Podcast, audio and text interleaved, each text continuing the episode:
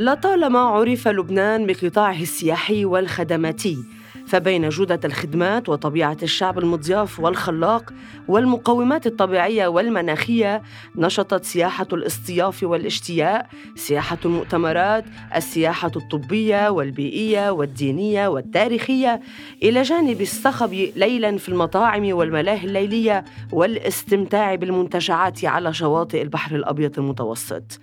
هذا البلد الصغير في الحجم لطالما اعتمد على قطاع السياحة والخدمات لإنعاش اقتصاده الراعي والخدماتي بالأصل، لذلك فإن أي توتر أمني أو سياسي يضرب دائما في قلب لبنان الاقتصادي، وما سلسلة أحداث إلا شاهدة على ذلك، بدءا باندلاع انتفاضة 17 من أكتوبر تشرين الأول عام 2019 في الشارع، وتبعها تفشي فيروس كورونا في البلاد كما هو الحال في العالم كله، يليه توترات سياسية وأمنية وانهيار تام للعملة الوطنية مقابل الدولار رافقتها أزمة مصرفية حادة، ثم انفجار مرفأ بيروت في 4 أغسطس آب الماضي الذي قضى على آمال النهوض، فاستقالت الحكومة واعتبرت حكومة تصريف أعمال حتى تاريخ إعداد هذه الحلقة.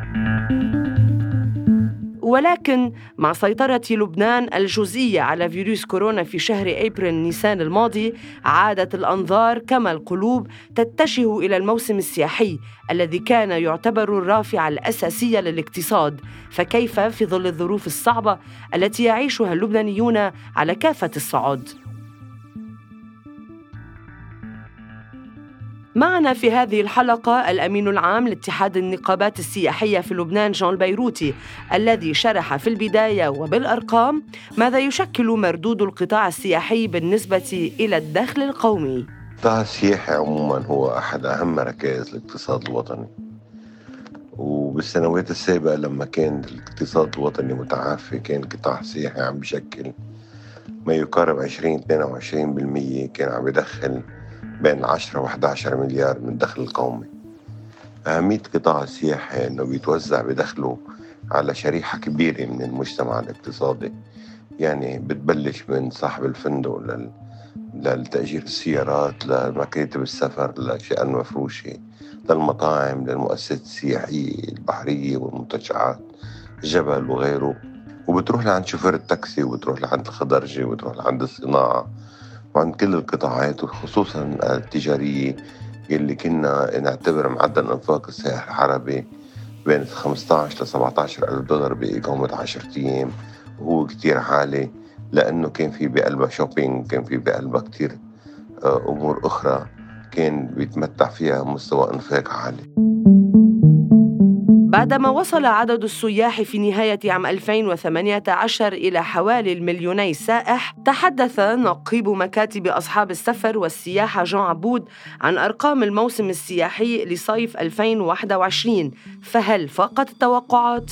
هلا بالمقارنه مع 2018 و2019 صدقيني انه ما كان في تباعد كتير بالارقام، يعني 2019 بلشت الثوره باخر 3 اشهر، بس 2018 الحركه السياحيه يعني عدد القادمين الى لبنان ما تعدوا 1,200,000. بعتقد أنه السنة لو كملت الأمور مثل ما هي كنا قدرنا حصلنا على 1,100,000، بس لسوء الحظ بعد ما عنا لحديت هلأ إحصاءات دقيقة، بس بعتقد أنه ما رح نوصل 1,200,000. الحركة اللي صارت من 15 حزيران لتاريخ آخر آب لتاريخ أول آب 10 آب، بعتقد أنه شكلت حركة كتير مفيدة للبلد، وكانت بعتقد أنه الكونتريبيوشن تبع السياحة يعني تخطت 3 مليار، يعني صار في ضخ عملي بالبلد شي 3 مليار. الحقيقة نحن كقطاعات سياحية واتحاد نقابات سياحية ما كنا متوقعين أنه هالموسم رح يكون بهالزخم وبهالحجم. الحقيقة ابتداء من 15 حزيران ل 2021 صرنا نشوف يعني أرتيل وأعداد من الناس عم تزداد يوم عن يوم، يعني ما كنا متوقعينها أبداً. يعني استمرت حركة الوصول إلى بيروت بتصاعد، يعني من ابتداء من 15 حزيران لآخر أيلول تقريباً ولأول أوغست، لحديت شهدنا بوصول 13 أو 14 ألف راكب يومياً، وما كنا هيدا متأملينه. هلا منين اجوا؟ اكيد السواد الاعظم منهم هن لبنانيه ومغتربين، ولبنانيه بيشتغلوا بالخارج. كونتريبيوشن تبع السياحه للظروف اللي عم بمر فيها لبنان، اللي كان من صعيد كورونا او صعيد ازمه اقتصاديه وماليه كان لا باس بها. إلى جانب المغترب اللبناني الذي قصد المجيء إلى بلده هذا الصيف لاعتبارات عدة، منها غيابه عن لبنان طوال سنتين بسبب الكورونا، كما أن الحس الوطني والشعور بمسؤولية القدوم إلى وطن الأم الذي يعاني كما لم يعاني منذ أكثر من 30 عاماً، تاريخ انتهاء الحرب الأهلية يومها. ولكن ماذا عن السياح؟ دخل علينا السائح العراقي بامتياز، واللبنانيين اللي اجوا من الاغتراب، إضافة لكثير من اللبنانيين اللي كانوا انحرموا سنتين المجيء إلى لبنان.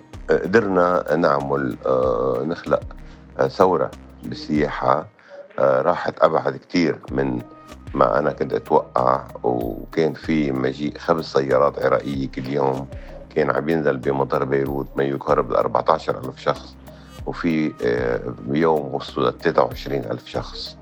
هالشي خلى القطاع السياحي يدخل ما يقارب $2 مليار، وهيدي معجزة بالنسبة للأسعار الواطية اللي نحن عم نقبضها بهالأيام، واللي هي راحت لأقل من 40-50% من القضاء اللي كنا نقضاه بالسنة 2019. قدرنا ندخلنا $2 مليار لحد آخر شهر آب، وهذا الشيء كان مش متوقع على قد ايه. أنا بعتبر أنه كان في ثورة كتير كبيرة باتجاه لبنان، خصوصاً لبعض الجنسيات، وعلى رأسهم السائح العراقي والسائح اللبناني اللي ولا مرة انعكف أنه يجي على لبنان. ونظرية أنه لبنان لو تركته وما بيتركك بعدها ماشي كتير منيح، وبعدها ناجحة كتير منيح، عم تخلي كل هالناس ترجع تجي على لبنان. هذه الإيجابية السياحية لا بل الفرحة الوحيدة لدى اللبنانيين وسط الانهيار الحاصل لم تدم طويلاً، إذ تعرض القطاع السياحي لانتكاسة في عز موسم الصيف، وتحديداً في 11 آب، تاريخ إعلان البنك المركزي منفرداً في قرار مسائي من دون الرجوع إلى الحكومة اللبنانية أنه سيبدأ اعتباراً من اليوم التالي بتأمين الاعتمادات اللازمة لواردات المحروقات على أساس سعر السوق للليرة اللبنانية مقابل الدولار الأمريكي، لينهي فعلياً دعم المحروقات وبالتالي الارتفاع الجنوني بالأسعار. ولكن ما بين عضوله عن قراره بعد 48 ساعة، كانت شركات المحروقات قد أوقفت تسليم هذه المادة إلى السوق، وقام الجميع بالتخزين بانتظار رفع الأسعار وبيعها على السعر الأعلى. فتفاقمت أزمة المحروقات أكثر مما كانت عليه قبل هذا القرار أصلاً. الأمين العام للمؤسسات السياحية يشرح تأثير هذه الأزمة وغيرها على الموسم السياحي. للأسف نحن تأثرنا كتير بالأزمة المازوت والبنزين وغيره، وهذا الشيء خلى السائح كمان يتأثر ويترك بكير فرصته من لبنان. اللي مستأجر سيارة ما كان عم يقدر يلاقي بنزين تا يمشي فيها، وكتير من المؤسسات تأثرت كتير بالمازوت واضطرت يا تخفف ساعات العمل تبعها يا أما تقفل. منطقة مثل منطقة الجمايزي ومرمخيل، لأنه ما عندهم مطارات خاصة، اضطروا يسكروا كلهم لأنه الاشتراكات بطلت مجدية، والعديد من المؤسسات أثرت على الموضوع. إضافة للقرار اللي أخذته لجنة كورونا بالحشر للسائح العراقي 3-4 أيام من أصل سفرة 7 أيام، واللي هالشي بيخليه ما يجي أبداً على لبنان. كل هيدي قرارات غلط بغلط تأثر فيها القطاع السياحي. كان لازم يكون في مفاضلة بين الصحة والاقتصاد بشكل إنك تحافظي على الصحة وتحافظي على الاقتصاد بذات الوقت. للأسف هالشي ما كان عم بيصير أبداً. نحن اليوم كقطاع سياحي بنحمل مسؤولية الأمور كلها سوا، لا، الدولة إذا موجودة، بس للأسف ما في شيء اسمه دولة اليوم. لابد من الإشارة إلى أن القطاع السياحي في لبنان قبل منتصف عام 2019 كان يساهم في تأمين فرص عمل لحوالي 150 ألفاً من اليد العاملة اللبنانية المسجلين رسمياً لدى الضمان الاجتماعي، فضلاً عن 25 موظفاً موسمياً ومعظمهم من طلاب الجامعات، أي ما يساوي 7% من الوظائف المتوافرة في الدولة. لكن مع بداية احتجاجات أكتوبر تشرين الأول عام 2019 حتى نهاية عام 2020 خسر نحو 80 ألف عامل بشكل كلي وظائفهم بالقطاع، أما البقية فتقلصت رواتبهم الزهيدة والتي خسرت أكثر من 80% من قيمتها أصلاً، وعمل آخرون بدوامات جزئية. لذلك كان لابد من سؤال أحد أصحاب أكبر سلسلة مطاعم في لبنان، سمير يعقوب، الذي تحدث معنا عن إعادة فرص العمل إلى القطاع السياحي مع الانتعاش الذي حصل. صار في توظيف لأنه صار في عجقة، يمكن بعض المطارح يعني وظفنا زيادة عالم، لأنه أكيد كانت كورونا أخف هاي الصيفية من صيفية الماضي وكان البلد فاتح. إيه صار عنا عجقة، صار في سواح بلبنان، ولكن كل اللي اشتغلناه راح دعان دفع مزود ودفع مستحقات أنت ما كنت منتظر، يعني نحن ما كنا منتظرينها. للأسف راح شغلنا كله دعان، واليوم عم نبلش نبعت عالم على البيوت، لأنه أنت بدك تعرفي شغلي اليوم ب15/9 بس يبلشوا يفلوا السواح. هون بدنا نشوف مين بده يقدر يوقف على إجريه. واليوم بدي زيد على قصة التوظيف، اليوم ما بقى في حدا رشال تقدر توظفيه بلبنان، لأنه اليوم على سعر البنزين ما حدا عم يرضى يجي على شغله. بقى من هون، من هيدا المنطلق، بدك تعرفي إنه كل العمال الموجودة بلبنان بدها تفل. يعني ما بعتقد من هلأ لشهر بتقدري توظفي، أما تقدري تشغلي مطعمك، لأنه ما رح تلاقي موظف قابل يجي بمعاش. أي معاش بتعرضيه عليه بيقلك أنا عم بدفع كل يوم 70,000 تروح وإجي على الشغل، يعني لا بقى توفي معه ما بقى توفي معنا. انعكست الصعوبات في لبنان على بعض شركات الحجوزات التي كانت تعتمد في السنوات الماضية على رحلات الاستجمام التي كان يقوم بها اللبنانيون إلى الخارج. ماذا عن هذا الصيف؟ نقيب مكاتب السفر والحجوزات يشرح حقيقة الموضوع. الحقيقة كمان كانت خجولة، ما في إلا ديستينيشن وحدة هي اشتغلت، هي تركيا، الشط التركي.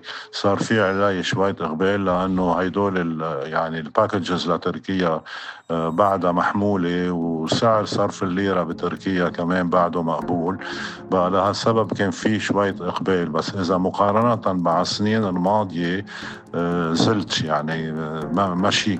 يعني عادة نحن بال2018 كان يكون في عنا عدا عن الرحلات السكيدجول، عدا عن الرحلات اليومية اللي موجودة من بشركات الطيران إلى الخارج، كان يكون في عنا بحدود 75 تشارتر جمعياً لليونان، لأنطاليا، لشرم الشيخ، لأتينا، للشط اليوناني.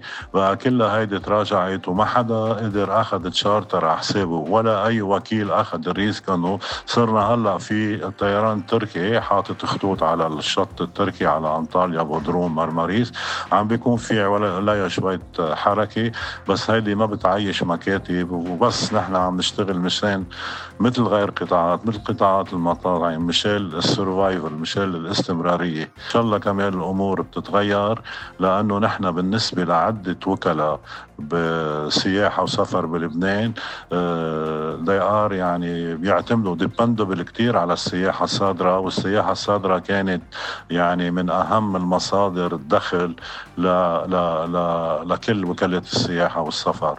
كمان هيدا ضربنا فيها، وإن شاء الله أنه الأمور بتتحسن وبنرجع نقدر نستمر.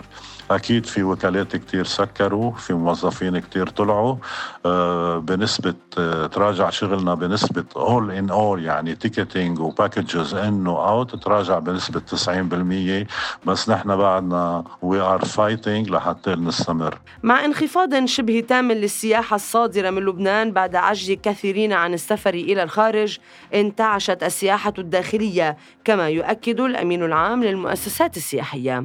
الإضافة للسوق اللبناني اللي بلش مبكر مع أول أيار للسياحة الداخلية، السياحة الداخلية اللي كانت تشكل ما يقارب 7-8% من السياحة عموماً، وصلت أنه تشكل السنة 90% لحد آخر أيار. إزاء كل هذه المعطيات، كيف ينظر النقيب عبود إلى موسم الأعياد بعد 3 أشهر وإلى الإجراءات المطلوبة لنجاحه؟ بحال إذا صار في حكومة، الموسم الثاني نتأمله أنه يكون بزخم أكبر، بس أكيد بس يكون في عنا آلية معينة. يعني مثلا الدولة اللبنانية الكريمة سمحت للأوتيلات ياخدوا من الأجانب بالعملة الأجنبية، بالدولار أو باليورو. هيدا مفيد نحن لنا كوكالات سياحة وسفر. هلا المغتربين اجوا، اللبنانية اجوا، بس نحن بهمنا الوفود العربية والوفود الأوروبية والأجنبية، وهيدي وفود نحن إذا ما نتعامل مع تور أوبريتور بالخارج المفروض قبل 6 أشهر وقبل بسنة حتى يكون عنا أسعار يعني نهائية من الأوتيلات. لا طريق خلا هيدي ما تحقق، صلى أنه السنة الجاي من هلا لشي 3 أشهر بنقدر ناخد أسعار الأوتيلات الفيكس وأسعار الترانسبورت والمطاعم وإلى آخره، لحتى نقدر نعمل باكجز مثل ما هو المطلوب كتور أوبراتور بروفيشنال مهنيين. إذا وصلنا على الشاطئ الأمين أكيد السنة الجاي بيكون في زخم بالسياحة، كان على صعيد مغتربين أو على صعيد لبنانية بيشتغلوا برا أو حتى على أوروبيين وأجانب، وبترجع التور أوبراتور العالميين بيشتغلوا برا بيرجعوا بيحطوا لبنان على الخارطة السياحية تبعهم وعلى البروشير تبعهم. إن شاء الله أنه الأمور بترجع لنصابها، إن شاء الله أنه نقدر نجمع كل العناصر اللي هي بتألف الباكجز، وشنتزي أكيد إذا كان في أمن وأمان واستقرار، حتى لو كان في شوية بعد صعوبات بالاقتصاد هذا مش مهم، مهم أنه المغترب واللبناني والأجنبي اللي عم بيجي لبرا عم بيلاقي بعده لبنان رخيص وفي مجال أنه يقعد فيه فاكيشن ويعني ويكون وصل له كل حقوقه. لبنان يعاني لكنه لا يموت، هكذا يخلص الأمين العام للمؤسسات السياحية.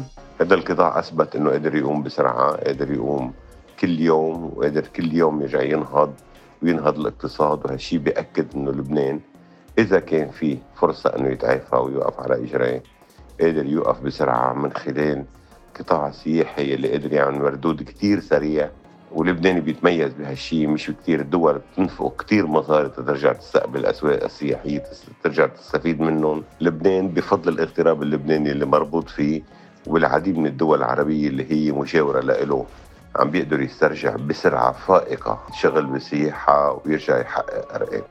امتلأت الفنادق والمنتجعات والمسابح في بيروت وخارجها بالسياح والمغتربين واللبنانيين المقيمين، وارتفع عدد بيوت الضيافة المرخصة من 15 بيتاً العام الماضي إلى 50 بيتاً هذا العام، كما فقدت السيارات المؤجرة من الشركات.